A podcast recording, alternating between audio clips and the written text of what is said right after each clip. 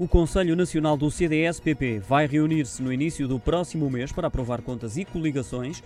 De acordo com a convocatória divulgada no site do partido, a reunião está marcada para o dia 1 de junho e tem início marcado para as 18h30, decorrendo por videoconferência.